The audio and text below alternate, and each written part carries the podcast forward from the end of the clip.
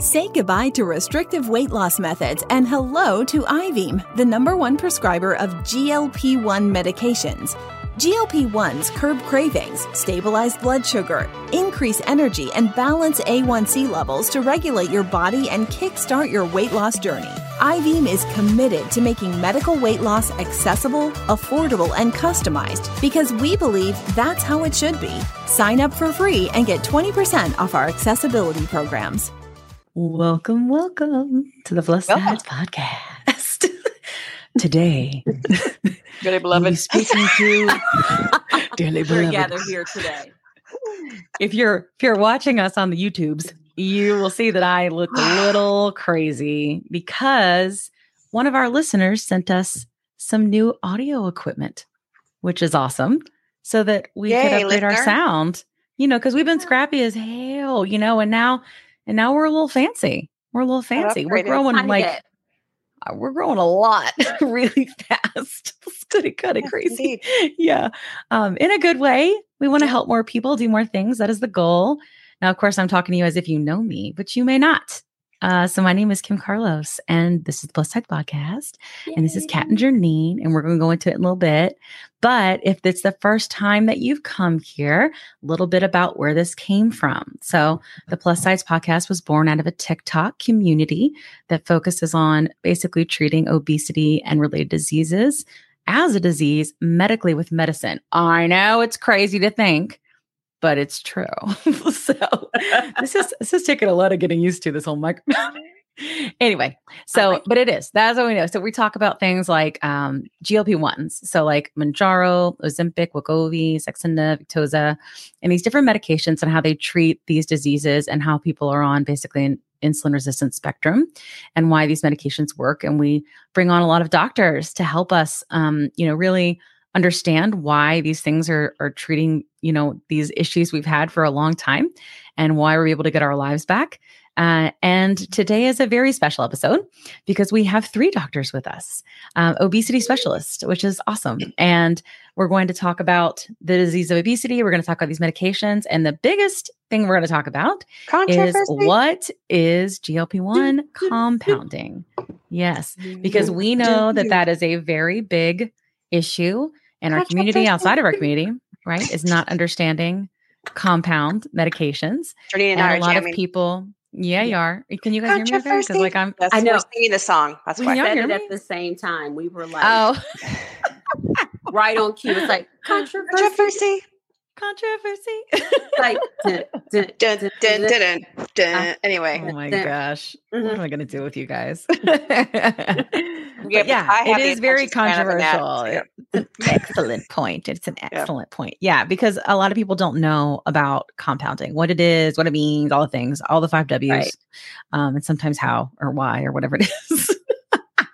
you know, so we're going to talk about that today because, um, and I think the girls will agree with me. We are definitely in our community seeing us in a crisis. A lot of people have taken this medication, have seen it change their lives. And because of savings cards and the affordability and accessibility, like with shortages of this medication, people don't want to get sick again, you know, or go back to the way they were and have their disease continue to progress. Um, and so they need access to medications and they have diseases and disorders, and they should have that with doctor oversight. And we need to talk about what that is because there are a lot of scams out there. There are a lot of unsafe compounding, things that you don't want to do in best practices. And we need to know what that is. And so we've got some doctors that are willing to come forward and say, hey, listen, we're going to put our stake in the ground and we're going to tell you what equals safe, what equals sketch. Like we need to know these things because this gray area is just not okay. Because Yeah. we're talking about lives here. We're talking about lives. So that's what we're going to do today. Now that I just like laid some heavy shit on you. Sorry for little ears. Let's go talk about Janine. Hey, Janine, what's up? How'd you doing? Hey, did- how are you? Do your intro. Do your intro. What's up? Oh, well, uh, hey, I am the JMT. I'm Jernine.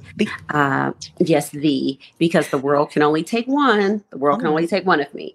But uh, I am currently on Mounjaro, and I just crossed my six month anniversary of being Huzzah. on Mount Jaro. I can't believe it. Yay! Uh, and I'm a type 2 diabetic, as well as I have an autoimmune disease, uh, Sjogren's syndrome.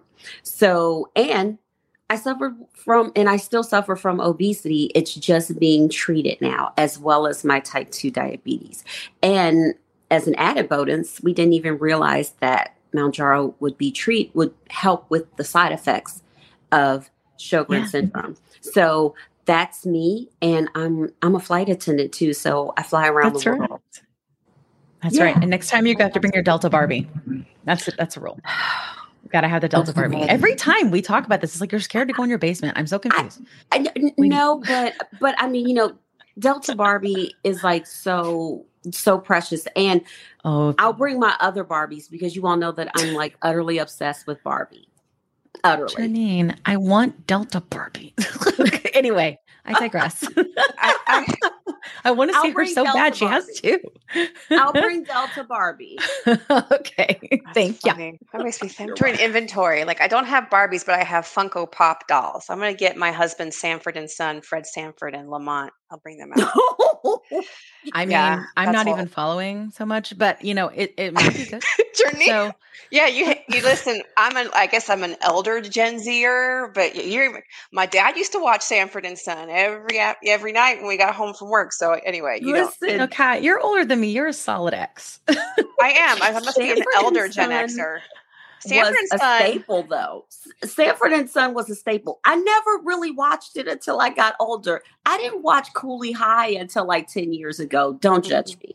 No. oh my gosh. So, but I, I'm really into the Funko Pop dolls, and yeah, my husband spent. I bought. All right, I right, got well, I'm gonna have to see it. get you have. Okay. yeah. Doll I- time with the Plus SideZ. It's happening on the next episode. Mhm. Please show up. It'll be big deal. It's episode 20. And it, I, just, don't know I who's just wanna coming on yet. My husband spent extra money to find Lamont. You could not find Lamont, but I got Fred Sanford, and Lamont Okay. was very hard to find. Oh Lamont my is Fred goodness. Sanford's son in the in the TV show. Yeah. Anyway, Right. Okay. Okay. as we used to say in the '90s, make it a blockbuster night, Kim. oh my goodness.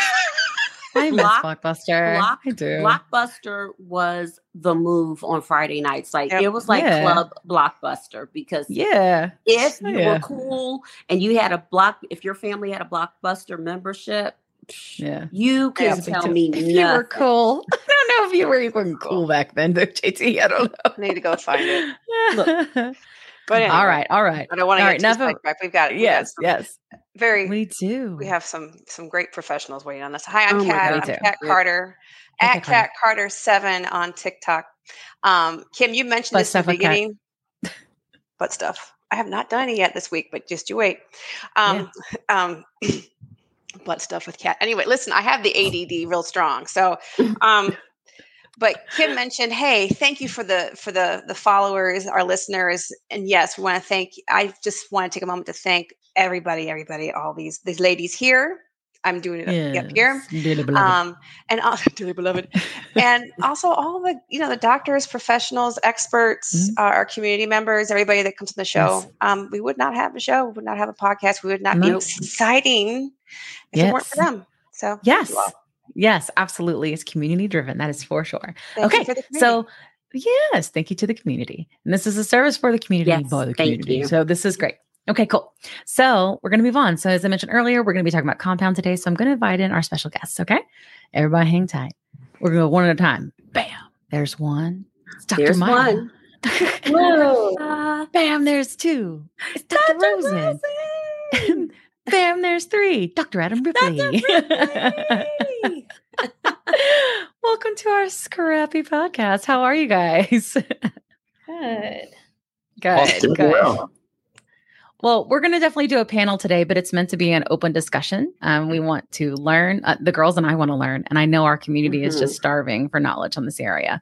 So anything we can do to help guide people would be really great. So if we ask a question, you guys want to jump in, you have a differing p- opinion, that's great.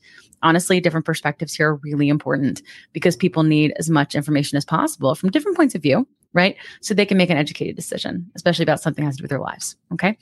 So uh, we'll get started, but I would like to kind of do a round robin so you guys can introduce yourself for those that maybe don't follow you or don't know you. Um, so um, how about we just start from here over? So we'll say, hey, Dr. Myra, Dr. Myra, tell us all about Sure. you. It's nice to meet you guys again um, Of course. live. I was fun. on here a couple months ago, but thanks for bringing me back. Um, Yeah. I run Joy Mochi, um, which is telehealth obesity medicine practice. So. Yes. Great. We're so excited to have you. And Dr. Rosen. Tell us about you.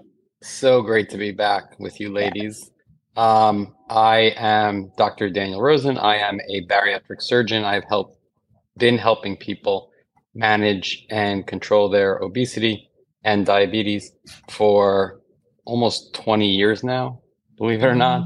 Oh. Um, and just real happy to be here. Yeah, we're excited to have Yeah. you. Thank you. Yes, thank Dr. you. Ripley, tell us about you. You're new thanks for- plus size. You haven't been here Yeah. yet. Nope, haven't been here. Thanks for the Sunrise.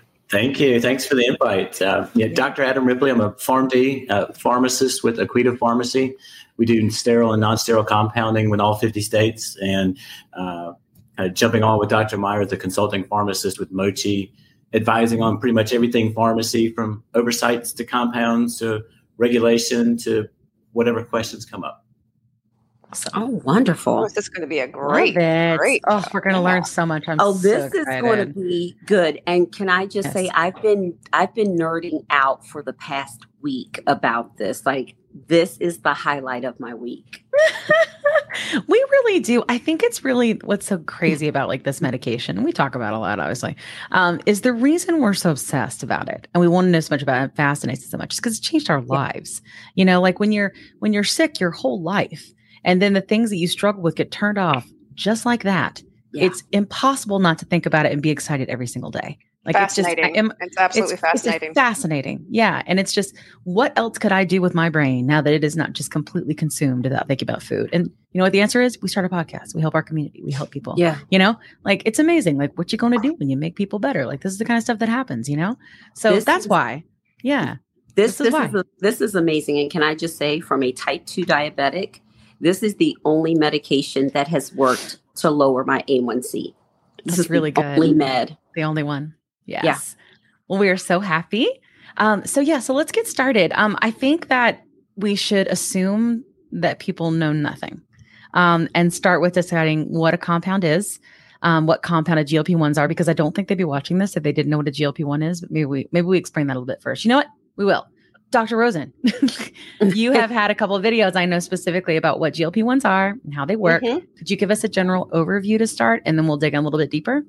For sure. So Yes. GLP ones are a um, class of hormones that are released physiologically in the end of the intestines. They are a evolutionary adaptation to prevent people from losing calories. Calories historically, evolutionarily, were at a premium and they were hard to come by.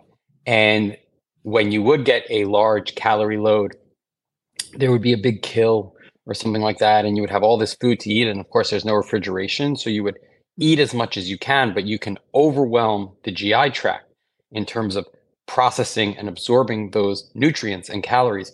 So the intestines developed the trick to stop you from eating once you've hit that limit of overwhelming the system from a um, m- metabolic perspective. So as food reaches the end of the intestines, special cells called L cells produce GLP-1. And that GLP-1 enters the bloodstream and starts to impact both the brain and the rest of the GI tract. For the GI tract, it slows things down to prevent things from sort of being pushed through.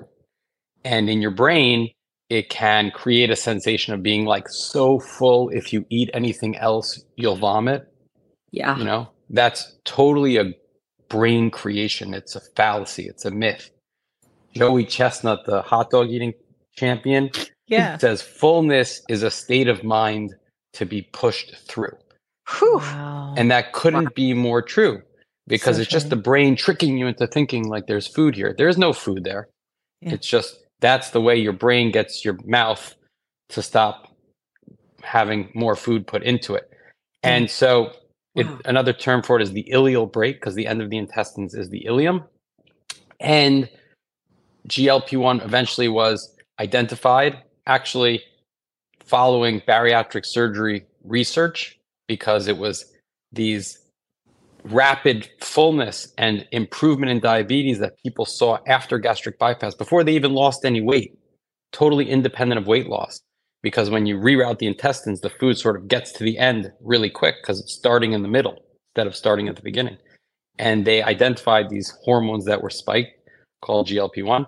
And then, of course, the pharmaceutical companies came in and began to synthesize and produce them, market them, and sell them. Of course. And it's a revolution. We never saw weight loss medications like the GLP 1 class of medications, originally targeted at um, diabetes management and with weight loss as a side effect. And as these medications have gone through different iterations, they have gotten better and better, I think, specifically from a weight loss perspective. And it seems that the weight loss achieved for non diabetics can be even greater than what we're seeing for diabetics. Yeah. And now they've been, of course, branded and marketed directly as an obesity treatment. Yeah. Yeah. Well, and uh, you know, all the girls and I all take um Mounjaro, which we know is hopefully going to be FDA approved in right. the fourth quarter of this year um, for obesity. So we hope that's the case. But um, that's another another conversation about off-label use. We'll have that for another day. Um, but that was a really good answer. I want to make sure that uh, the other doctors didn't want to join in and share anything a different perspective or how they want to explain it. No. Honestly, that was extremely thorough. I thought it was too. I thought it was too. But I just wanted to make sure you were okay with it too. Okay, good. I thought it was super good too. Um, okay, so next question is we know that there are some people, and people who are watching probably do too, that are unable to get their medication either because of accessibility or affordability. And there are what we call compound options. Now, there's a lot of stuff about what is a compound and what's it made of. And we're going to dig into that a little bit more. But if you could just give us like a general answer, maybe we start with um, Dr. Dr. Adam Ripley. If you could tell us like what is a compound medication? So a compound drug or a compound for short is basically where you put two things together and you make something new out of it. Uh, it's it's really about that simple. Um, or two or more things. I mean, you can you can take two things, or you can take three or four or five drugs and, and put them together, and you make a compounded drug product.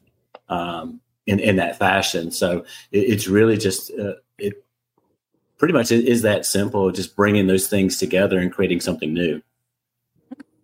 Okay. Um, when people are choosing to have a compound pharmacy or use a compound pharmacy, um, I and I think a lot of times we, we at least we here in our community, especially from our doctors, like start going through a doctor. Don't just go directly to a pharmacy because you need like a doctor's care. Um, so I'd love to know, like Dr. Myra, like could you tell us like what kind of blood work do you want to have done before you're going to be starting like on a GLP-1 medication?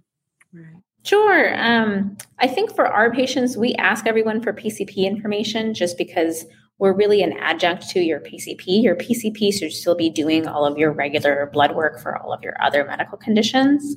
Um, for our patients, we check um, A1C, which is basically an indicator for insulin resistance and a screening tool for prediabetes or diabetes. Um, we check thyroid labs, which is TSH, basically to check for any hypothyroidism that might be leading to weight gain. Mm-hmm. Um, and then we check creatinine to make sure that your kidney function is normal before we start anybody on a GLP 1 because you might have an adjusted dosing schedule with that. And then a lipid panel just to check for cholesterol. Um, that's also a really helpful tool for as you lose weight to recheck because you might see an improvement in labs before you're seeing a ton of weight change. So, yeah, awesome. Mm-hmm. Cool. Okay. Um, Kat, I think question. your your question. I do.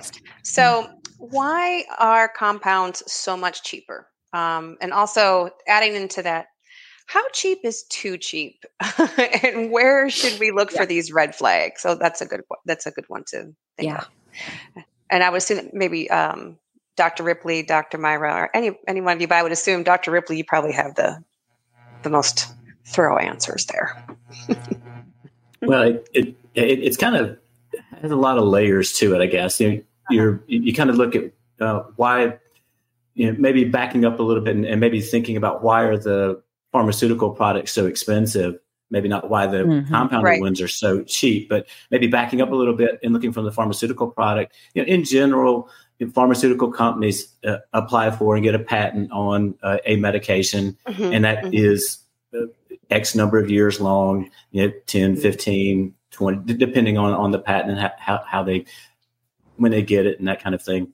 Um, and it basically, it, it, we have a free market and they can charge what they want to based on the demand um, that that's out there. A lot of times, what insurance companies will pay for it, what the what the what the population will pay for it. They and they back in a lot of their uh, development costs over the years, a lot of their research, a lot of their um, developments that might have gotten to the market. You know, a lot of those things are layered in and rolled into the cost of you know a okay. drug, and then they've got um, what they would say. You know, let's say maybe once the patent is out there, you know, they might have maybe a ten year window. Of, they would call it a small window to recoup a lot of that investment that they've put in. So they would argue that you know, we're we're we're paying for the research and we're recouping our costs and we're making a profit so that we can kick it down the road for the next big thing to come out. So, right, you know, a, a lot of free market forces, a lot of research, a lot of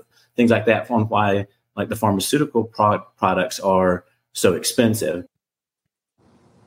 So on yeah. you know, the flip side, when you look at a compounded product, you know, compounding pharmacies don't have that layer or extra layers of uh, research and years and years of of uh, overhead costs and uh, research and development rolled in. You know, compounding pharmacies, you know, you know, for the most part, you know, really base their their pricing on what what the material costs, what their overhead is, um, uh, what what the employees' time, you know, pharmacists, technicians, you know, employee time, cost of goods, cost of compliance. You know, a really smaller overhead number when you start looking at an overall uh, product piece. So, um, mm-hmm. is it the for the most part, a lot of the drug products themselves aren't that expensive.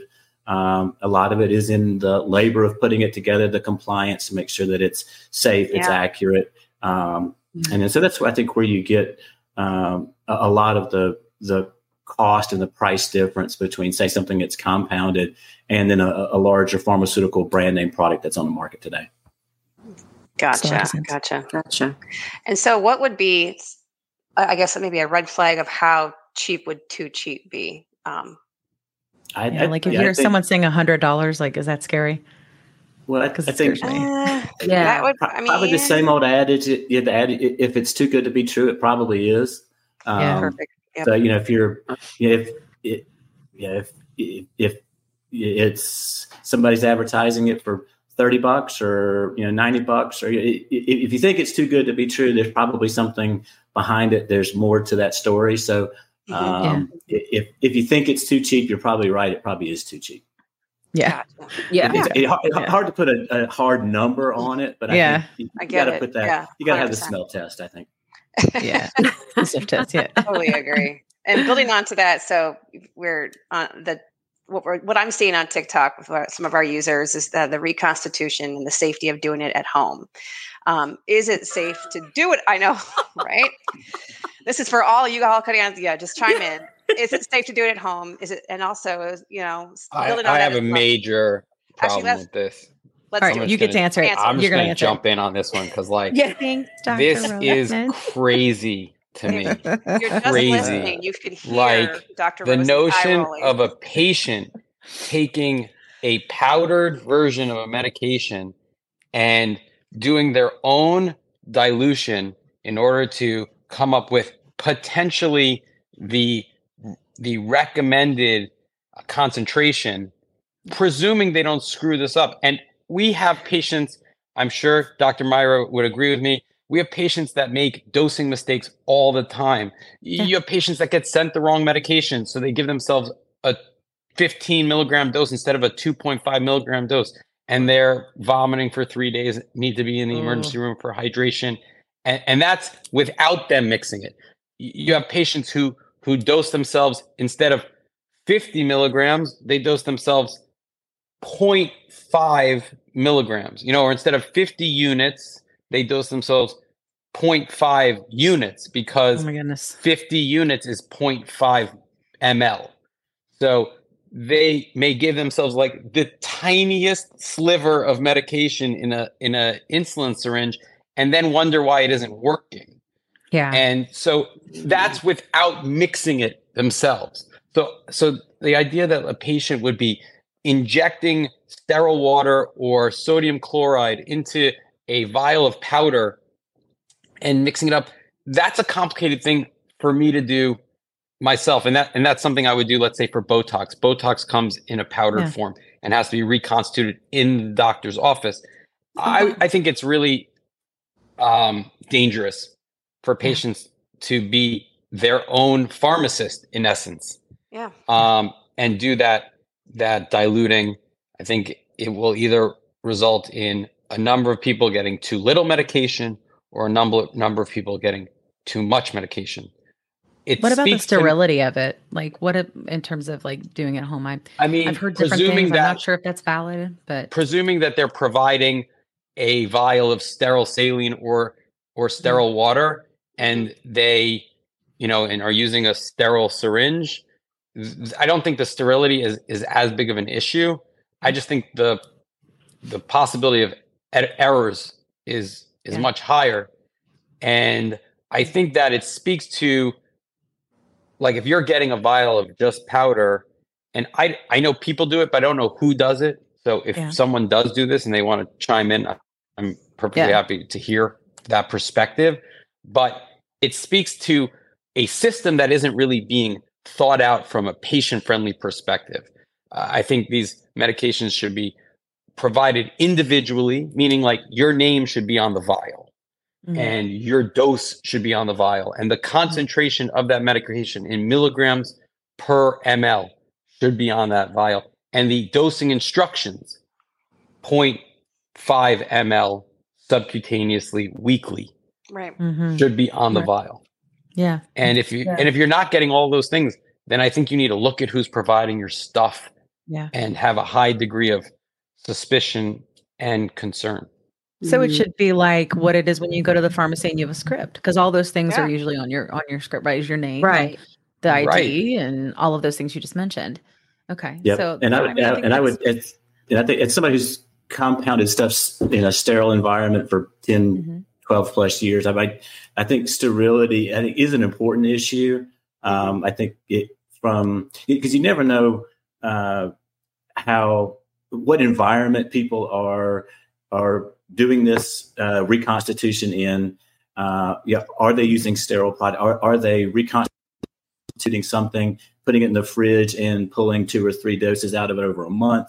What yeah. are they introducing into the vial? Um, yeah. You know, fr- from a you know, if you're going to do it at a from a maybe a one-time deal and you got a, you got sterile water and you you got the alcohol swabs and you're you're uh, doing it pretty carefully at home. Yeah, I would agree. Probably sterility might not be that big of an issue, but okay. I think as you start to layer on the complexity, it, are you getting multiple doses out of the vial? Um, you know, where you know, wh- where are you doing it in the home? You know, from a yeah. you know, mm-hmm. pets, kids, yeah. um, you know, yeah. feces and you know, cats litter everywhere. You, you just start layering yeah, right. in the the issues. And then if you're putting it in a vial and you're just allowing it to sit there and fester over a, a week or a month, yeah, yeah, then, then I think you start to look at you know you know what issues could you run into you know uh, over a longer period of time.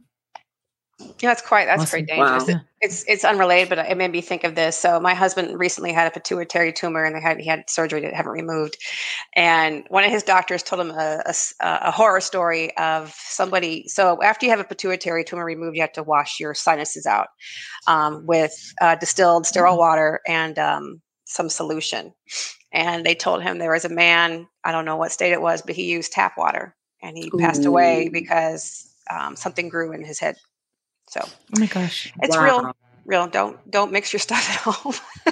yeah. With tap yeah. water. And, and, and people, tap water. Yeah, yeah. tap water. Tap and water. yeah, p- people are cheap. They'll keep using the same syringes over and over, and you know, just you, you, start layering in risks that just don't need to be there. Exactly. Exactly. Wow, that makes sense. Don't do it. Yeah, we want you to be here and alive. Yes, please. Skinny and dead. That doesn't help. no, like the whole point is to get better. Exactly. Let's not get worse. Let's not get worse. Yeah. yeah. Yeah. Yeah. Well, um, go ahead. Well, to add into that, um, I know we had a little, a little extra to the question. Is it better to have your prescriptions for the compound, like either have it shipped or just pick it up? Is there really a big difference with the safety in that as well? I think it. I think it depends on how it's. I mean, shipping is great. Uh, shipping works. It just depends on you know, how it's shipped. Uh, is it shipped appropriately? Um, if it's if it needs to be shipped refrigerated in a refrigerated temperature, are you getting it at a refrigerated temperature? Uh, heat degrades um, these type of drugs, these peptides, uh, proteins really quickly. So if it gets, if you're out in Arizona and it sits out in the UPS truck all day long in a solution mm-hmm. and it mm-hmm. gets hot, you know, you start worrying about potency.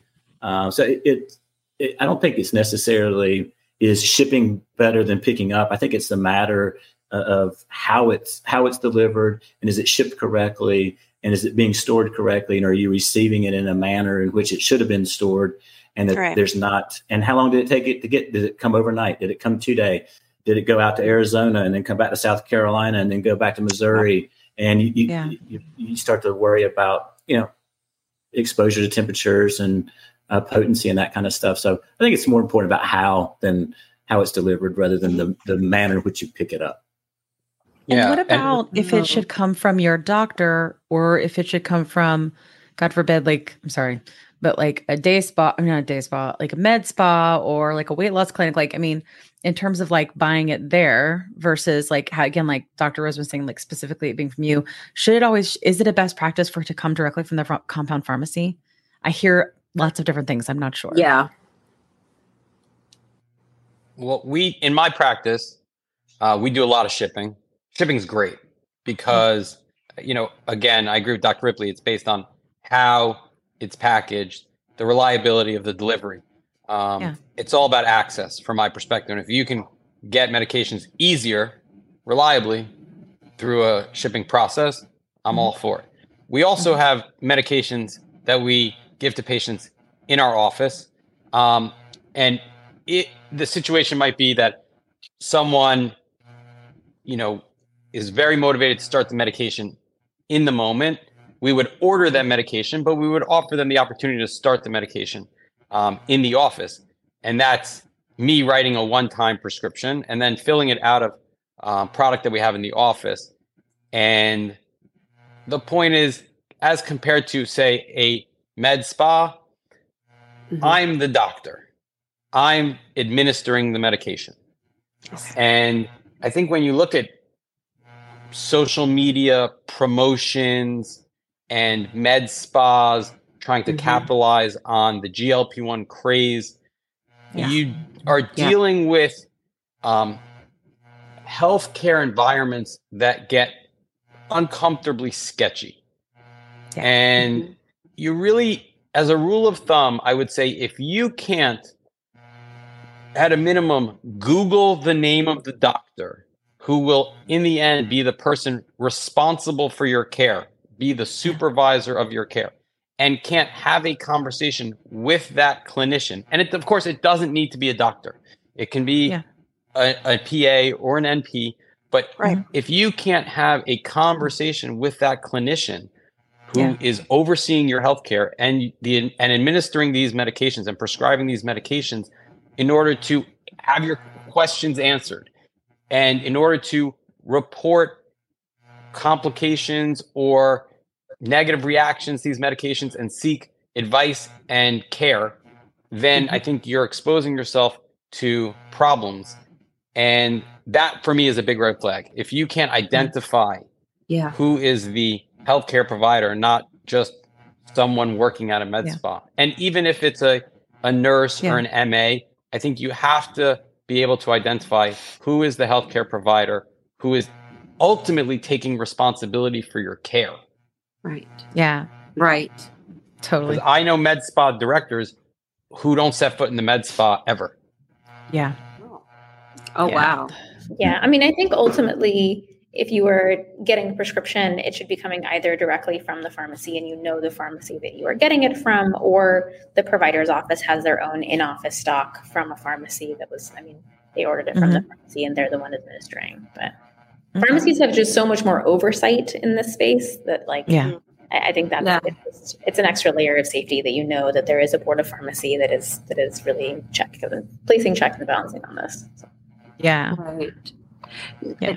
And when when you all were when we were talking about the like delivery method of compound medications, is it best to have them sent shipped overnight or is there like a maximum shipping time frame that you all will ship because we're seeing on TikTok and other social media platforms where they're receiving their compound medication overnight and then like their unboxing videos. Yeah, I, I, would say that the standard is probably overnight. That, that's a that's probably a pretty good rule of thumb. But you know, also it depends on you know what what dosing form. You know, what are you getting? Is it an injectable? Does it need to be stored in the refrigerator? Uh, is it a shelf stable um, you know liquid or a tablet or you know whatever it is? Um, it, I think probably at a minimum, definitely uh, no more than you know a, a two day kind of FedEx or two day kind of delivery. If there's yeah. some temperature control in the box, if there's um, you know some um, you know, particularly in the hotter months, and but not necessarily just the hotter months, but you know in the mm-hmm. hotter months, it, it, it, are there ice packs in there? Are there is it able to be temperature controlled?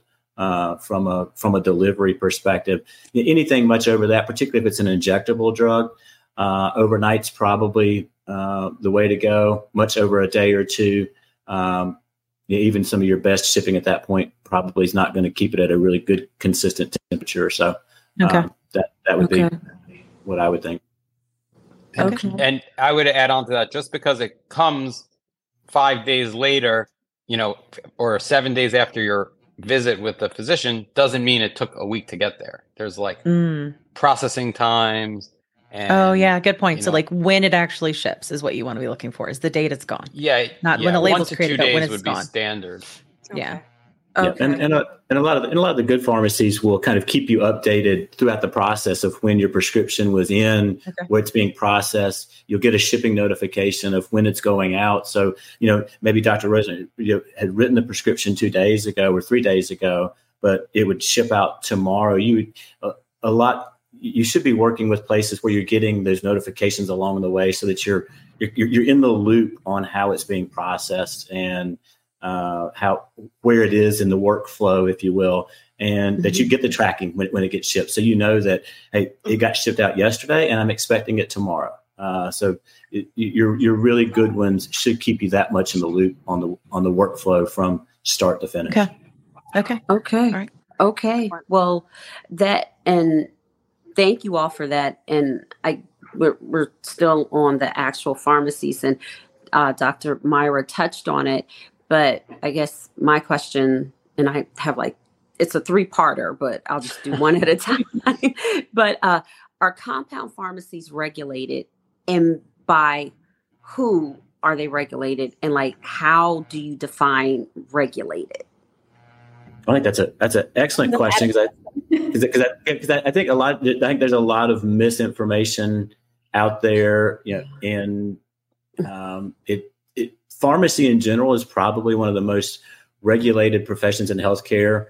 Uh, if, if if you look at it from top to bottom, and then compounding pharmacy, when done correctly and done the right way, has even more layers than your traditional pharmacy does. So, just kind of a, a, a quick kind of layout of it. So, you know, all pharmacies are required to be licensed in the state where they reside. So, if you're in North Carolina or California, you, are required to be licensed in that state by that state board of pharmacy. Um, and then in each state that they practice in or ship to or uh, do business in, they are licensed in each one of those states as well from a pharmacy perspective. So, okay. um, when you look at a compounding pharmacy, compounding pharmacies uh, are you know, guided kind of internally by their standard operating procedures, uh, their SOPs, which they uh, are, are put together and are um, kind of dictate what they do and have systems that they follow on a daily basis. Um, they're registered, uh, they're licensed by their individual state board of pharmacy. Uh, they also must be registered in any state that they ship to. Uh, they can and are inspected by the FDA. Uh, so you've got that state level, and then you've got that federal level of supervision of regulatory authority.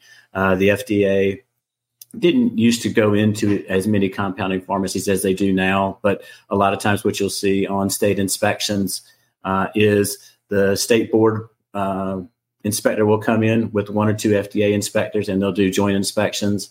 Uh, but the FDA has every right to come into a compounding pharmacy and regulate um, and making sure that they're following the uh, standards that are set up from a federal level and a state level.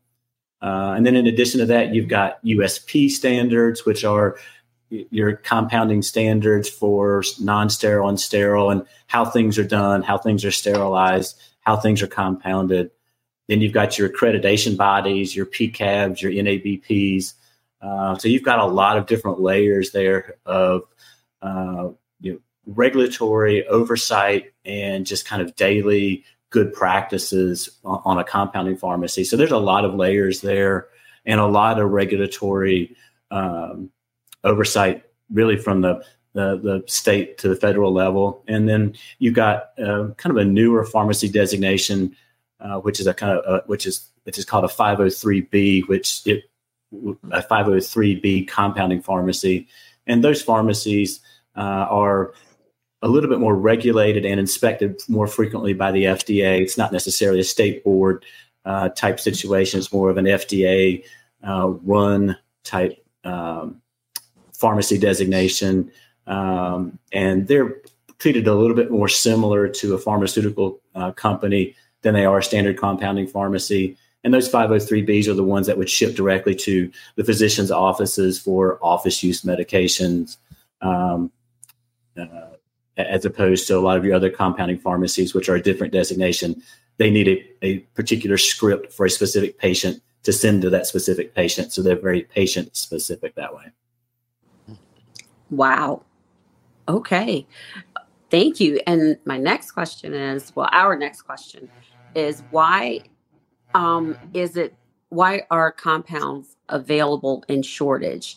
And is it legally, you know, available when it isn't a shortage. Yeah, so it, it and that really just comes down to the FDA uh, part of the regulatory component. The FDA sets out uh, guidelines on uh, how things can be compounded, when they can be compounded, uh, in, in addition to state guidelines and some of those other bodies who I was talking about, like the USP. Uh, but the FDA really controls uh, a lot of what you can compound and when you can compound it. And the FDA pretty much says if the drug is on the FDA shortage list, it basically means it's unavailable. Not that it's not available, but it hits a shortage, it hits their, their official shortage list. And they then allow compounding pharmacies to help make up that shortage deficit uh, while something is on the shortage list. So okay. at, that point, you can make, um, and we'll, we'll, kind of get into a little bit into the weeds here on, on compounds, but the FDA then allows you to compound an exact copy of a branded drug if it's on the shortage list, uh, because th- then th- that's helped at seeing that that we're helping to um, bridge the gap on the shortage, if you will. Right. Okay. okay. Which is why compound medications have been able to sort of slide into the GLP one space. Yeah, because of all the shortages. Yeah. And yeah. I can imagine, like, I, I just can only imagine that this will continue. like, I'm hoping that it will be short lived. I, I, of course, like, but I just, it, it, the demand is so high. It's so high. And the, and if they get, and if for specifically Mounjaro, if they get approved, you know, for weight management, which we all think they will, you know, mm-hmm. in Q4, then that's just a whole nother indication and more demand. They're going, oh, that is safe. That is good. The FDA says okay. Then, right. then I think that's something, you know, and also like in terms of being in the weeds, like this is for sure the, the episode for the weeds of the compound pharmacy. So um, have at it, Dr. Ripley. We would love yeah. all the, our, our, yeah. our listeners definitely want this. Yeah. And, and so you, can go the, you, can, you, can, you can Google FDA shortage list. The FDA publishes it and updates it all the yeah. time. You can go in and see it's not just GLP ones that are on there. You know, there's a, a big shortage of ADHD and um, stimulant meds like that. There's stuff that antibiotics, goes on, yeah, antibiotics, stuff that goes on and off those lists all the time. So it's a yeah. it's a it's a living, breathing document, and you can you can anybody can go check out and see what's on and it's on and why it's on there. Say goodbye to restrictive weight loss methods and hello to Ivim, the number one prescriber of GLP 1 medications. GLP 1s curb cravings, stabilize blood sugar, increase energy, and balance A1C levels to regulate your body and kickstart your weight loss journey. Ivim is committed to making medical weight loss accessible, affordable, and customized because we believe that's how it should be. Sign up for free and get 20% off our accessibility programs.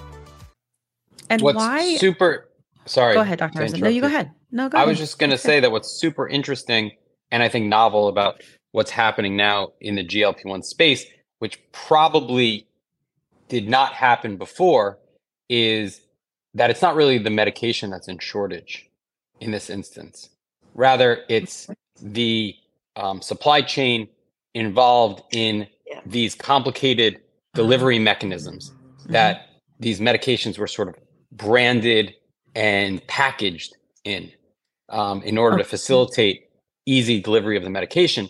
So Yeah. the companies sort of built themselves a trap yeah. by creating complicated delivery systems that then they were Mm. unable to ramp up to meet demand because production of the medication itself is Yeah. not nearly as um, limiting because you can just make it in mass but you have to Mm. make each of these pens you know in a factory and they that is really what can't keep up with demand so you have a medication that's in shortage but without a true shortage of that medication it's the delivery system of that medication and so compound pharmacies are able to come in and utilize that excess medication that isn't packaged so when Yeah. people say like well where do you get that medication the Yes. company says it's not from us we're Yes. not delivering that medication well Yes. what's actually happening is Novo Nordisk doesn't make their semaglutide.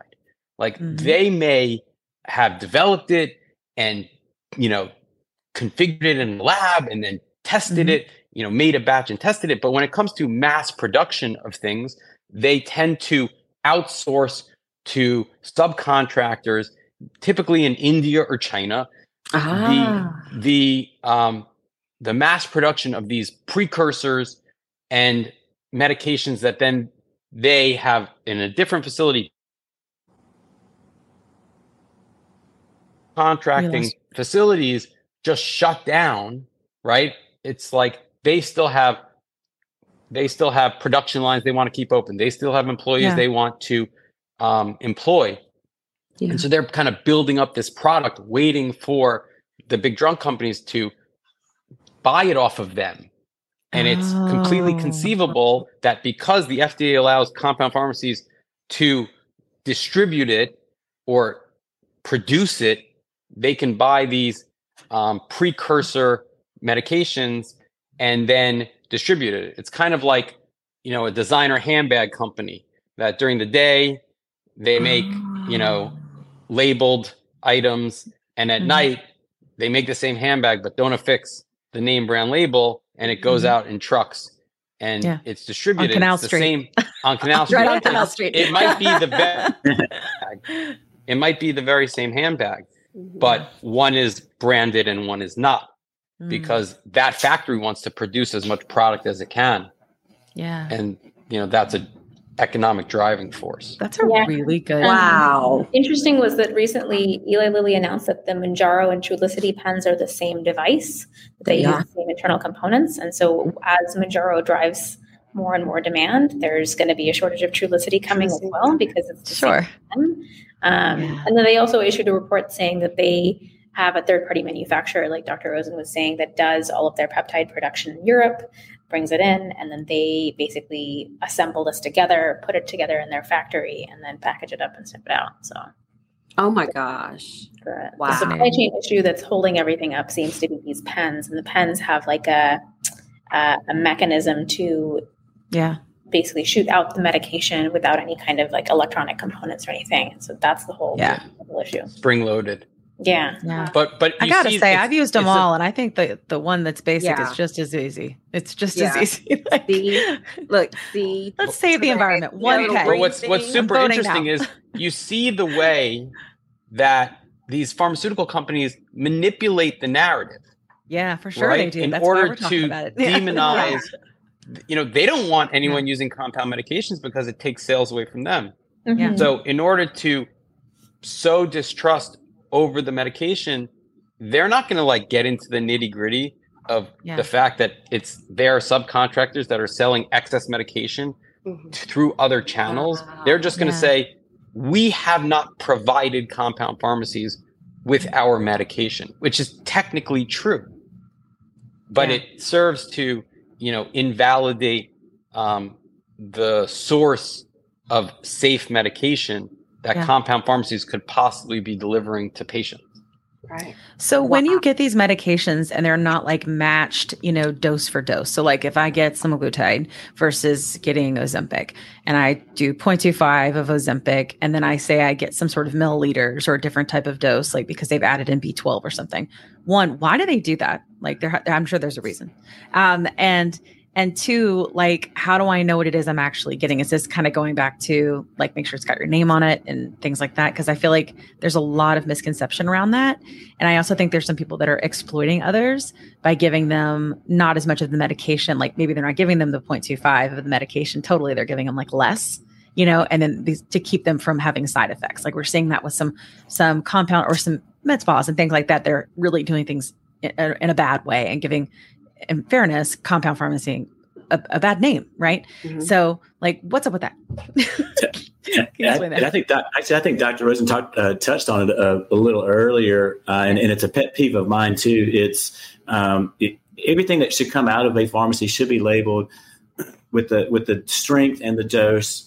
Yeah. How many milligrams? How many mLs per ml is it? And what's Mm-hmm. your dose? And it, Mhm. and I think too many people. I, I see too many people get caught up in. Well, my sister's using two units, and I'm using four units. Right. I sometimes see what you're it- it saying. depends on- it depends Oh, on- it it, it, uh, it depends the the units it depends on where you're getting it from who's making it Yeah. what the concentration is so if the, the two you know, in, in that example you know susie may be doing two units and her sister's doing Mhm. four units but if they're getting it from two different places and they're making it two different ways they may be getting exactly the same dose so people get Mhm. caught up on units the as a, milliliters and units. Yeah, Yeah. they- as it needs of to be measure. institutionalized. Like it, we need to make Yeah. it from this podcast out to the Yeah. community. That when Yeah. you talk about your dosage, you talk about it in milligrams, milligrams. That's Yeah. milligrams delivered, not Milligrams. units.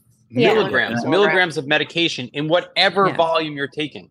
So when people tell me like my dose is 20 ml, I'm like, no, you know, that's Yeah. not your dose. That's the volume your dose is delivered in.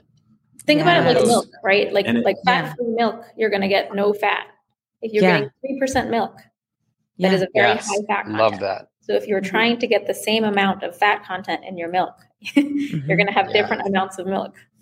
Yeah. Oh, that's And- and- fascinating. and- and Thank you. unfortunately, I've- I've- Exactly. I've been- and I've been- Great and I've analogy. been to you know so so many you know different you know medical conferences where even the physicians are teaching it in units and there's a give Mhm. give your patients four units give your patients two Yeah. units and and you really got to go back and really kind of uh, unlearn a, a lot of people and it, it's it's what's your dose how many milligrams and then Okay. Yeah. don't don't get caught up in in the the um, the the amount that you're getting in terms of the amount of fluid that is in because it may be irrelevant when it comes to the dose that you need because it may be different than um, you know w- what somebody else is getting down the street. That's great. And the and the follow up on that question of when you have a question is you can oh you should always be able to either contact your prescriber or contact your pharmacy. And if you can't Yeah. do either of those things, then you shouldn't take it. Yeah. You shouldn't take it. Ah. And if you can't and if you can't get a straight answer or you don't feel like you're getting a straight answer, that's another Don't red take flag that you're not in the right spot. Great. Good. That's I like it. that's and and Oh, I love I'm sorry. answers. I love answers. that- that was one of our questions because we're seeing in the conversations on social media i've got this amount of units or this Yeah. amount of milliliters so it did so it's not consistent across the Mhm. board and and that leads me to my last question of when you're using a compound pharmacy for our last question for for for me is what should you be you know looking for when researching a compound pharmacy and you know and in terms of compound salts why are they so dangerous so, like certifications, you mean? That's two Yeah, that'd that's two totally different questions. for you. i'm sorry Yeah, too. All right. Yeah, Start with the first Look, one. look, my bad. Right. I, I think it, it, a lot of it goes back to uh, I think some of my the, the thoughts on who's regulating pharmacies and going you know, when you start looking at compounding pharmacies. You know, I think a, a, good place to look is you know from the accreditation standpoints. The it, what what national boards or what national organizations are they accredited by? You know, there's mm-hmm. several. The NABP, National Association okay. Board of Pharmacy, does some accreditations.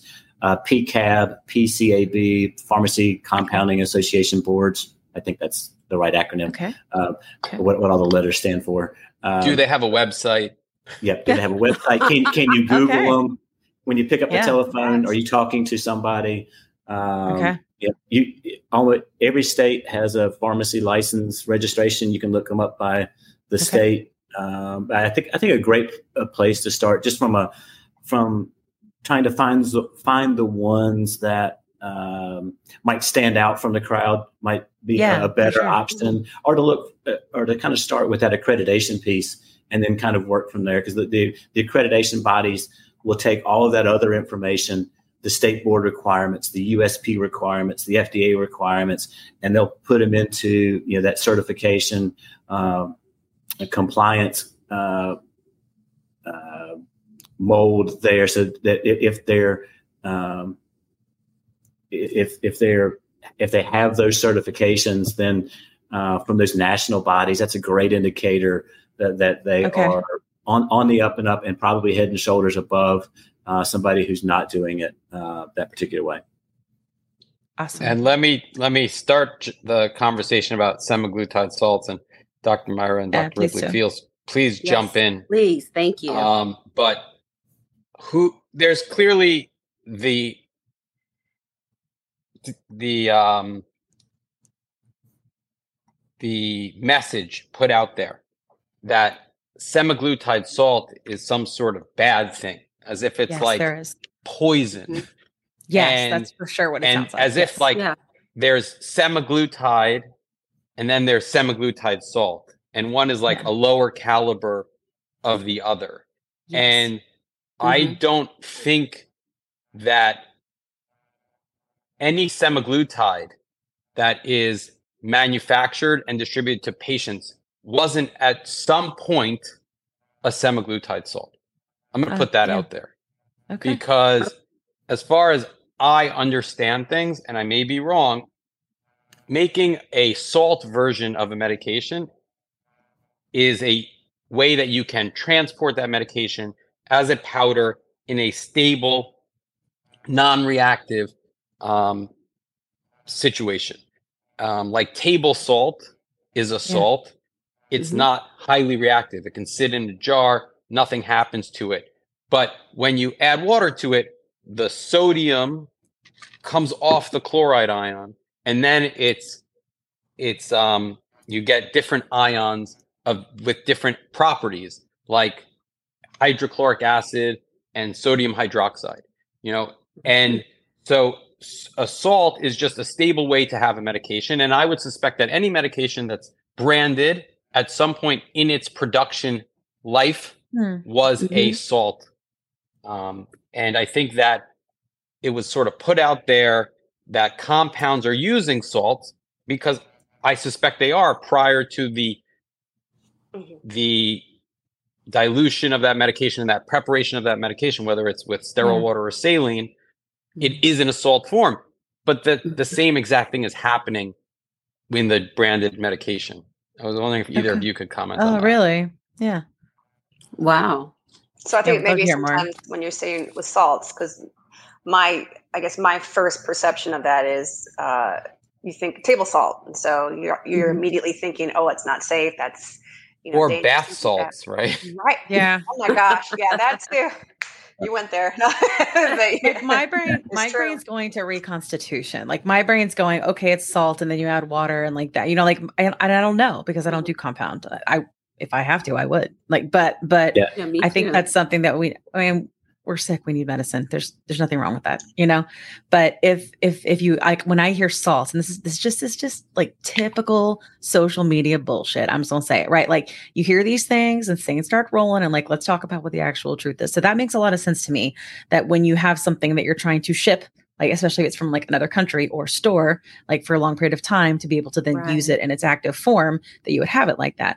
But is it do we want to be receiving it as a salt? I think that's probably the question is like when you get your from your compound pharmacy, am I going to open up and see salts that I'm going to have to mix together?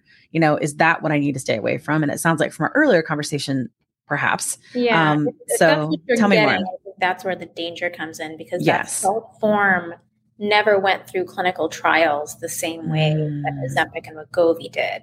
And so we know what Ozempic and Wegovy do in your body, and we have a fairly good understanding of the side prof- profile there, but we don't know that for the salt form. So Ah, okay, that But- makes more sense. Ah. But Dr. Ripley, when you add water or saline to the salt form, doesn't it become semaglutide, indistinguishable from any semaglutide that you would have? Yeah, I, I think that that's the that's the thought process, and I think So it goes back maybe. giving yourself your semaglutide salt, which hasn't been studied. You're actually once it's reconstituted, you're giving yourself semaglutide.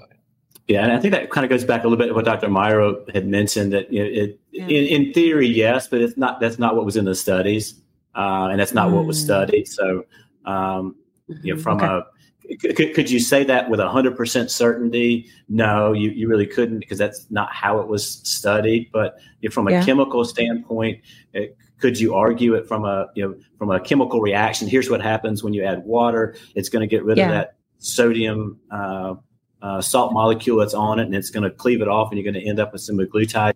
Yeah, uh, from a chemical standpoint, probably.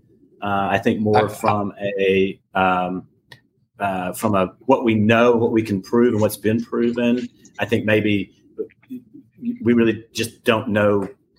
We don't, we, don't, we can't. We say don't with know a- that the semaglutide in the study wasn't a semaglutide salt before it was reconstituted and Oh. injected. Mm. Oh Mm, wow. Yeah. Um, Yeah. and- and that's uh, and I, that, that's a that's a great question because because the way and honestly I, I don't know the answer I don't know the, the direct answer to That's that okay. because I know when you have let's say when you have compounded semaglutide when you're making a, a semaglutide from a compound semaglutide or you're getting it from Wegovy th- they're using the base form not the salt form uh, of of semaglutide uh, and you can get you can get semaglutide sodium, or you can get semaglutide that doesn't have the salt attached to it, and you can make a solution in either way. I don't know know, when you go back and you start looking at all the studies, did they only use that? Was- Was it a salt at some point? That I don't know. Fascinating. Mm. Yeah. Yeah, I mean, I think that makes sense. It's just like you said. It's like like grabbing onto that all salts are bad is like is is not necessarily a thing, but maybe all salts if you were having to mix things up, which we've already decided is probably not a best practice Right. from our experts here. Yeah. You know, doing anything on your own um, Yeah. is probably not the best thing. Yeah, so, it's- um, in, in, yeah. yeah, in general, we we talk when, when we're talking about chemistry, salt forms are, are a very important part of you know, medicine in general. There's a lot of things that are in salt forms that you take, um, and it, it can do anything from you know, the adding the salt form increases uh, or making it a salt form can increase uh, one drug's absorption, uh, and, and it may be how that's therapeutic is that it may be a salt form where the base form gets degraded in the body and doesn't and, and never gets to the target cells. Um, it can change, Yeah. change flavor profiles. It can make it more or less water soluble. So I think you know, from a you know a chemical standpoint, and salts aren't salt in it, salt forms in itself aren't bad. Uh, it's just a matter of um, you know when you're when you're looking at compounded semaglutide and and I think where a, a lot of the I think the bad press started coming from on semaglutide salts was I think some of the thought process early was well there's semaglutide salt out there and it, it's okay to compound with and that gets us gets some of the compounding pharmacies maybe uh, around some of the FDA regulations and that kind of stuff and I think Mm. that's where Right. um, and you that's started- totally started seeing- wrong because i mean it's it's totally it's a leap that they you'd think someone would make but if you look at the patents they for semaglutide they also include semaglutide salt semaglutide in a base form semaglutide in an ester form so Oh, the, wow. it's not any way to like skirt patent protections uh, I see what you're saying. I see. Okay. they wouldn't know that because they probably haven't read the the patent Yeah. paperwork for semaglutide Yeah.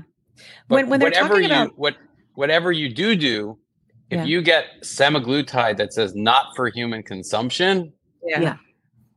That's probably not something you should be injecting. And what is Probably that, y'all? Where's that coming from? Is that like from the studies they were using on the rats that got the bad things? Like, what, what is it? Yeah. Yeah, where does that come I mean, from? it's, it's now? Why still do- research who else is going to consume there it? I don't understand. They're still doing research on all of this stuff. There, Oh, like, wow. there is still chemicals that Whoa. exist for research use. Oh. Yeah, and, I- and I think uh, Oh, And I think in, in a simple term, uh, semaglutide and a lot of these other peptides are small molecules. They're pretty easy to synthesize in a lab. Uh, Yeah. And there's a, there's a lot of lab companies out there who uh, can form a business uh, that uh, is not regulated by the FDA if they call it Yeah. a research grade peptide. Uh, And it's quite frankly, it's it's very easy for them to make. It's very easy for them to test it. It's very easy for Yeah. them to show you, hey, it's 100 or 99.7 percent semaglutide, you know, whatever Mm-hmm. it is. But basically, what it comes down to is they figured out that little loophole that they can run a business, Right. call it a research Yeah. grade peptide, and it doesn't go through the FDA. It doesn't Oh go my through uh, any other state board regulations Yeah. you're basically signing off as a patient or as, as a consumer saying, yeah, I'm fine. I'm doing my own research and they have to call it Wow. research grade. And then Wow. you did run into, you know, you, you got, you got bad apples in every profession. You run into, you run into, Sure. you know, compounding pharmacies or even, you know, uh, offices, uh, med spas, uh, you know, physicians whatnot using the not for human use the research grade as their um, what they were putting in their compounded semaglutide basically because it was cheap Yeah. Right, because it's going to come cheaper because they don't have to go through all of the hoops that a compound pharmacy truly does, or that a, pr- a factory producing semaglutide for human consumption has to do. And Uh, it's brilliant because think about the way it offloads liability, right? Yeah, so for This isn't this what what Dr. Ripley's saying is this isn't like someone taking a jar of semaglutide for a rat study and Mhm. like stealing it and then selling it to a doctor's office. These are Okay. companies that are making semaglutide to capitalize on the demand and by putting a label on it that says not for human consumption, they get around having to be accredited to make oh semaglutide for human consumption. Gosh. And then if there's any problem that a human being develops from ingesting that semaglutide, they they have automatic protection from liability because they'll say, well, we labeled it as not for human consumption and you consumed it. So anything bad that happened to you, we can't be held liable. So they they can oh completely shift all liability. So it's it's a brilliant way to sort of exactly like you said, get around the system and and Yeah. exploit a loophole in the system where they don't have any oversight and they escape all liability. So it's super shady black market from that perspective. yeah. yeah and then you got to Wow. you also got to think about you know from a safety perspective you're talking about you're you're you're going to reconstitute it at home which we've already we already covered that uh, pitfall and then you're Mhm. you're you're trusting the the uh, runaround people to assure that you, you're getting a, ster- a sterile product. There's no supervision. There's no oversight to show that it's a sterile Yeah. product. Um, so you, you're, you're just you're just starting to compound, or uh, probably a, a better term. You're starting to kind of see where a lot of those layers of risk start coming in. Uh, yes. on like those uh, ones you mentioned earlier. Yeah. rate or reconstituting at home, and uh, just a lot of unnecessary risk uh, just to save a few bucks. Yeah. Jeez. Yeah. I mean, there's so much stuff going out there. This, I think this clears a, a lot of things up. Um, I, I think that's really interesting too, what you said about like looking on the label, like the fact that it should say like the units. I want everybody to remember this going forward because if you Yeah. come my live, I'm going to point you to this episode and because you know you will. And that if you come here, yeah, because I think that people don't realize what it is. A lot of this is because nobody tells people. Like you get this mm-hmm. medication, whether your doctor prescribes it for you or you decide to go to a med spa or something like there's not that's why the that's why the community is so big and so popular. It's because there's not enough like direct oversight. There's not enough obesity specialists. There's not you know enough bariatric doctors. There just aren't. Like it's it's not it's not really available. And so people are having to get all this information. So i hope that like what we've provided here today would you know, give people a little more know-how when they're making those decisions. Um, I had one last question, and maybe I think we may have touched on it in like a corner, you know, but we hear a lot of like gym bros using semaglutide peptides. What's the difference in the things we're talking about and peptides? Like what equals peptides? Because I don't know. Yeah. Well, peptide is just is just a string of amino acids. If I Okay. if I remember my uh, I mean, biochemistry semaglutide is a correctly. peptide. Tirzepatide is a peptide. Okay. All of these fall Okay. under the category of Yeah, peptide. it, it, in, insulin's insulin's a peptide. right. Okay. Okay. Um, you want- we could talk about AOD ninety six oh four, right? Yeah. That's a peptide. Can we? I don't know. What is that? Tell me about AOD 96 It's, it's a peptide. It's a that. it's a it's a peptide. Um, Okay. It's a peptide that was developed by a pharmacy by a uh, by a pharmaceutical company um, about twenty years ago. It's a. You know, insulin is made from pro-insulin, right? Pro-insulin is a peptide, and it just means it's a really it's longer than insulin with other stuff on it, and then the body cleaves it, meaning it divides that peptide into smaller pieces, and sometimes the piece that gets broken off has its own activity. Okay, so Yeah. then you have insulin, and then you have the thing that came out off of the insulin. Um, and AOD 9604 is a peptide that is a portion of human growth hormone. So Okay. they were doing a lot of research in human growth hormone. Obviously, it was used in the 70s in bodybuilding a lot, and they people theorized that a portion of it also broke down fat. It caused lipolysis. And Hmm. they specifically were looking for a medication as an obesity treatment that would burn fat but not add muscle. You know, which was which would be like a reconstituted human growth hormone would do. So how do you just take the part of human growth hormone that burns fat without the building muscle part and then use that for people suffering from obesity? It would be like a magic pill that would cause them to start metabolizing their fat. Mm. And they developed it and they synthesized it and they tested it on rats and boom, it worked. Like these rats lost 20% of their weight on. AOD 9604. And then they rolled it out for early phase human trials and they were able to prove no impact on Wow. humans. And the, one of the main reasons is because the rat um, the rat receptor for AOD64 or for the the lipolysis part of human growth hormone is different in, than the human version of that. And so the impact that it had on rat brain was not replicatable on oh, human Oh, interesting. And so the company gave up on the medication Oh, okay. and they stopped producing it and the patent ran out. Mhm. And so people are able to synthesize this peptide because peptides can be synthesized relatively easy in laboratories. And so they Okay. synthesize this peptide and then they capitalize on this one rat study and they tell Yeah. people it's a magic drug to help you burn fat. And for anyone who claims that it helps burn build muscle, because some people are using it in like gym bros, like gym bros will swear swear by it, but it was specifically designed to not build muscle. yeah. Like mm. that was part of its planned design. Is it So- related to the And and the say again? what is it related to? What I always think of the gym bros also talking about the human growth hormone, the HGH. They Well, they, HG they- H- It's part of HCG, it's that's it. part of oh, it's not related to HCG. Okay. No, That's human chorion chorionotropic hormone. Whew, okay. Human gonad I'd have to look Yeah. it up, but it's definitely cool. not HGH, which is human Not the same thing. Good, good, good. You got it. Yeah. Yeah. not the same thing. Um, Yeah.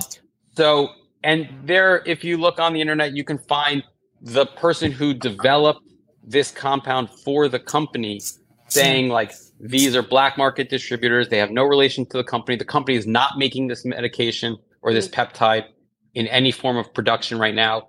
And he was saying, like, I feel bad for all these people who are being fooled because, like, we've done the studies and it doesn't work. Yeah. Yeah. Same Yeah. goes. The good for- news is it doesn't really hurt you. It doesn't really were hurt saying, you. Dr. Myra? Um, the same goes for tesamorelin, which is like the HIV lipodystrophy drug, which is Oh, supposed yeah? to help with. A lot of people are saying it. It could. It can be mixed in with semaglutide or tirzepatide for weight loss. It's been tested Yeah. for weight loss. It's used for HIV-associated lipodystrophy, which is when HIV patients have an abnormal fat distribution change Okay. um, and it's supposed to help normalize that fat distribution and it works and is fda approved for that use case there is no evidence that anybody's been able to find that it helps independently with weight loss or Yeah. helping redistribute weight in other people without this hiv associated lipodystrophy so Okay. Wow. Yep, and there, yeah, and there's a there's a whole cottage industry out there now with, with the gym bros kind of leading the the charge on where Mm. our technology Who, is to the who point are the now where- gym bros, by the way? I'm sorry. You don't know the gym bros? The gym bros, yeah. Wait are a they minute, like a you're in New workout York? podcast? Oh yeah. So like- do you even lift, bro? That's an actual Wait a like, minute. Instagram handle. The gym yeah. bros. You're in New no York, idea. Dr. Rosen. You don't know gym bros? I mean, are they like a chain? Is this a workout chain? I have no gym. no idea. no no I like swear they're to God. like the group of people who like Exactly. identify gym bros Yeah. Yeah. Oh, gym, I are love gym bros just much. guys who like to go to the gym? yeah Yeah, yeah, okay. also, also inject Okay, because it sounded to me like Like they were Guidos. pushing a bunch, like they were selling these compounds, like they were selling these peptides. No. As you can see, like Yeah. I'm not a gym bro, clearly. There's a lot of like Oh, covert Dr. selling and you know stuff that happens at, at the gyms too. So yeah. Yeah. Yeah. Wow. I think Well, yeah, um, we're, we're I think from a from a Go ahead. technology standpoint, just a a, a quick yeah, peptide. we- We're able to make so many of these small ch- uh, two, three, five amino chain peptides that um, hmm either can or or theorized to trigger certain genes, certain uh, processes, whether it's weight gain or fat loss or whatever it is. And I think that's why you're Yeah. you're starting to see it blow up more in a lot of your um, your research grade only uh, areas. I think we, Yeah. We've been able to synthesize these much smaller molecules to have a certain target, and they'll take advantage, like Dr. Rosen, of one study that was done or one thing that might show this or might show that. And we can we can make those things now. You can make them in a lab, and you can turn around and sell them for research grade. And you kind of see Uh-huh. all kinds of different uh, peptides, all kinds of different uh, combinations geared toward anything, everything in the gym. At the gym uh, nowadays, just because we, we can we can we can make it where we could we couldn't do it ten years ago. yeah. Okay. Wow. No. So that's why it seems like they're just like coming up out of the woodwork. out of woodwork. nowhere. Because Or, yeah. yeah. Yeah. Yeah. Because they're pretty It's easy to make now. You just Mhm. need to buy like a couple fancy lab machines, and you can churn them out anywhere. Yeah.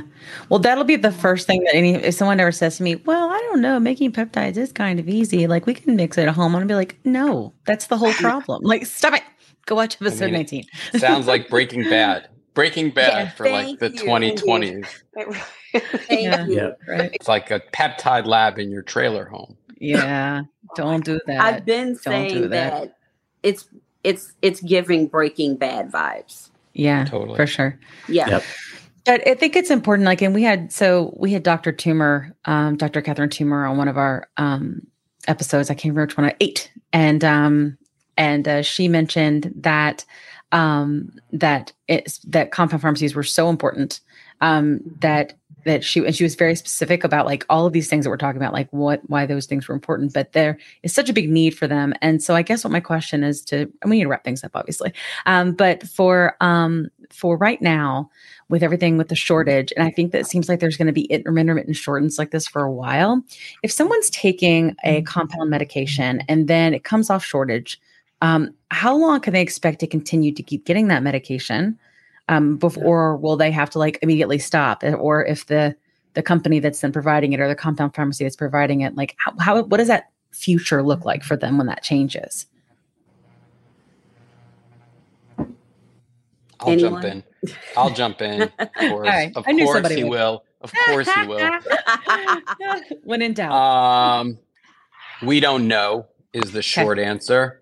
I think that it's an answer. I got it. you know, I think that we'll have to find out. Meaning Yeah. that, meaning that, of course, you don't have to stop taking the medication right away, Right.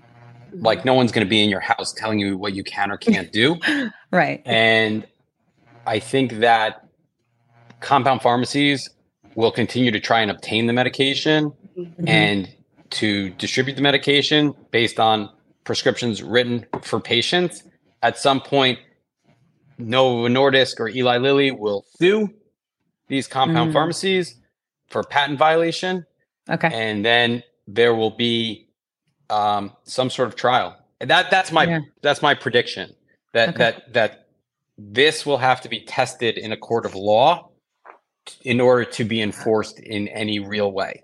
Because if you try and enforce the patent laws when these medications are off shortage, then pharmacies will assert that they're modifying these medications or that doctors need to give these medications in smaller incremental doses, not in the Yeah. 0.25, 0.5, 0.75, you know, Yeah. 1.0 um, aliquots. I have patients Okay. who are so sick on a 2.5 Mounjaro, but they're just right on a 0.8. Wow. And so you can't Mm. do that without that a doesn't compound pharmacy Yeah. giving you that opportunities. And so I think eventually it'll be litigated. And Yeah. that's going to be a whole long road. And we'll just Yeah. have to wait and see. But for Thanks, people who are worried about their medications being taken away in a flash, I don't think it's going to happen like that. I don't Okay. think you need to stockpile a year worth of meds in your fridge. Okay. You know, that's Yeah. my take Dr. on Ripley it. says no. Yeah. What do you guys think? Okay. No. Yeah, that's how I feel as well. No, That's yeah, I think that's it. And, and we you kind of saw the same thing with uh, a lot of the other peptides that kind of blew up on the compounding pharmacy world for a while, and then it took a Yeah. while for things to kind of wind down. It took uh, you know, a few. Uh, FDA warning letters and a few FDA whatnots Okay. with different compounding pharmacies to, to get in and to, Yeah. to kind of push the uh, to push it in one direction or the other. And, and it's typically a very slow process. Uh, Okay. It's not a light switch type thing. Usually, it's a, Wait a, minute. lot. Things in the government are slow. That's Yes, Imagine that. Yeah, I, yeah, I agree. It, it, it's not. n- nobody's going to turn the light switch off, and you know, everybody quits making it tomorrow, and you all go home like Fred Okay. Flintstone at five o'clock. It's uh, yeah, it'll be Okay. uh, it'll be uh, a, it, it'll it'll take a while to, to iron itself out. Okay. All right. Well, this was a lovely conversation. Thank you guys for joining us and helping educate our community. We appreciate it so you. much.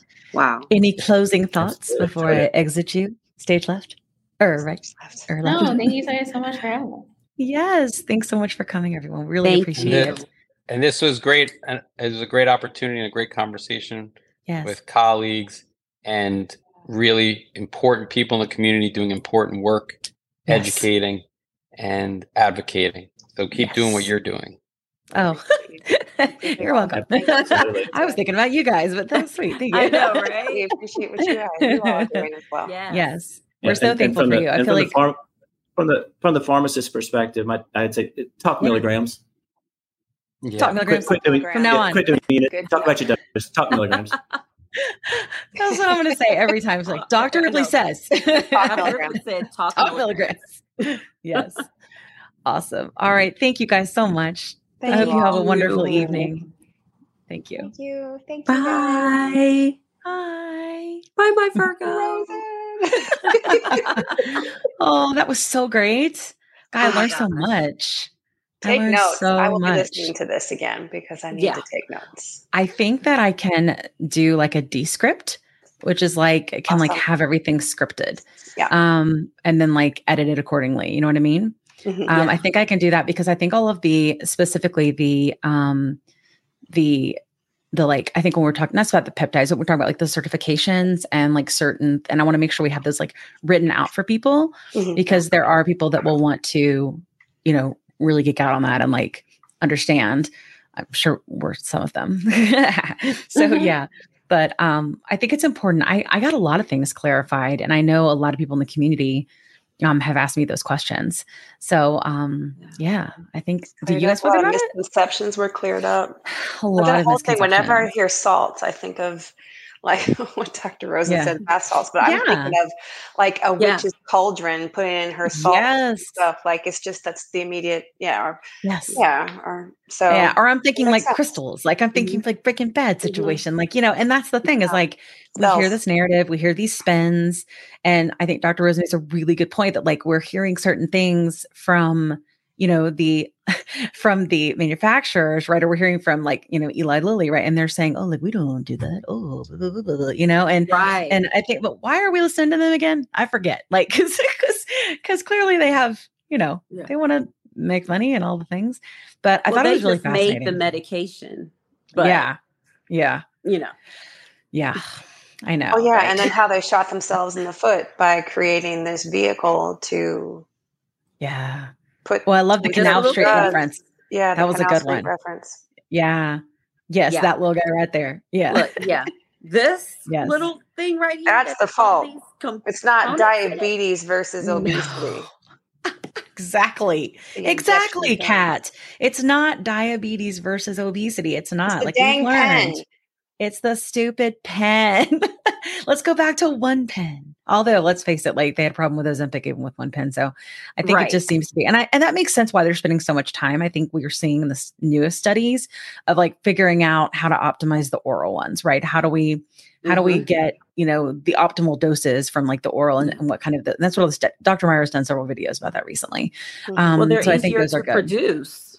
Yeah, because they're easier to produce. You don't have to worry about that raw material. Well, you have you don't have to worry about the I don't want to say raw materials because that's stuff in the medication, but you don't have to worry about the pens, right? The actual Mhm. you know physical Mhm. things. So I think I think that's I think that's something to consider going forward. And like as long as it worked well, as long as it was the same medication, and I could tolerate it, and it was you know I would I would do it. You know, Right. Yeah. but yeah, I mean, I think I hope this helps people feel a little bit more clear, and at least they'll know what questions to ask and red flags Right. and things to look for. You know, Yeah. if they are in a situation, and let's like, and to be clear, like, I just want to make sure everybody understands because I I know how the girls feel about this, um, but we want everybody to have access to this medication affordably. We would Mhm. love for everyone to take the retail, which is what Janine came up with a really way to take the retail. But we know that not everybody can. We know that most people Yeah. can't. We know that that is the lack of accessibility and affordability is a really big problem. And I mean, in these, I mean, for sure, these like, I don't want to say designer meds, but I've heard someone say that recently. These medications, right? These very expensive medications, they shouldn't just be for the elite, you know, or the lucky. Mhm. They shouldn't be Yeah. but we know but if you are, are able to find access to these medications in a safe way and you are able to afford them at least a little bit more then i hope that this does help you because we want everyone to be safe and to be healthy. And as long as you're able to do that you will always see resources from the Plus SideZ. We will always give you you can choose which Right. ones you use but we will always give you resources okay? So um i thought it was a lovely discussion even though i have like my new mic i feel like i could get a little crazy with going in and out like this. It's a good time. You know like Your special effects. I I'm getting my mic this week because I need a mic. you do need a mic you need one special for your ipad right I'm gonna see Yes. if I can find a pink one. oh cute Mhm, I'm sure Barbie you pink. can. i'm sure you can Trinine. if anybody can find a pink mic it's you you and delta barbie yeah, pink and Delta Yes. Barbie. We're gonna be yes chilling over here. Yeah you're gonna have to wear head things like me and look silly Uh, that's how it works Not silly. I think I want one of those. Yeah, I mean, I don't know. My hair looks real flat, you know, and like I'm from Georgia. I need some bigger hair. I'm like no. Texas, but I need it. I need it up there, you know. The higher uh. hair, the closer to heaven. You know, I need a little puffier. It's like, Yeah. Yeah. I have Your mine mine pulled is back flat in my today. man bun. Yeah. It's not a man bun if you're wearing a cat. Right. It's a man bun. I know, it's a right? cat bun. It's a cat bun. Because I need a haircut so badly, but You know what I was thinking we while. should do? We should do non-scale victories sometimes when we do our sign-offs. You know, like, hey, what was your NSV this week? You know, stuff like that. You know, do you guys have any? Because we could do it today if you wanted. Danger. Let's see. I don't Got one? know. Oh, Okay, I'm listening. I one. went to Zara this What's Zara? I don't even know what Zara is. Uh, Zara at Lenox Square Mall. okay. And because the Barbie movie premiered this weekend, yeah. I was able to purchase one of the like Barbie t-shirts in a size Mhm. medium. That's great. That's totally an NSV. I love it. Thank you. I was I'm gonna need see a excited. picture of that. It needs a picture of it. what about Kat? Have you had one lately? You know, I, I'm pretty sure I have, but it's been kind of a whirlwind this week. It's been quite a Yeah. quite of nut, quite a bit nutty. But um, I'll think of one for next week. Okay. But know, you guys, we've always talked about um, how I don't have a Prince quote. I Yes. have today. You have a Prince quote today. Okay. In, in, in, in- Oh. well, in lieu of the Oh, really? NSV. In lieu of the. NSV, I actually thought Yes. of this. So it's um, we call it a deep track from Prince. Um, however much you want.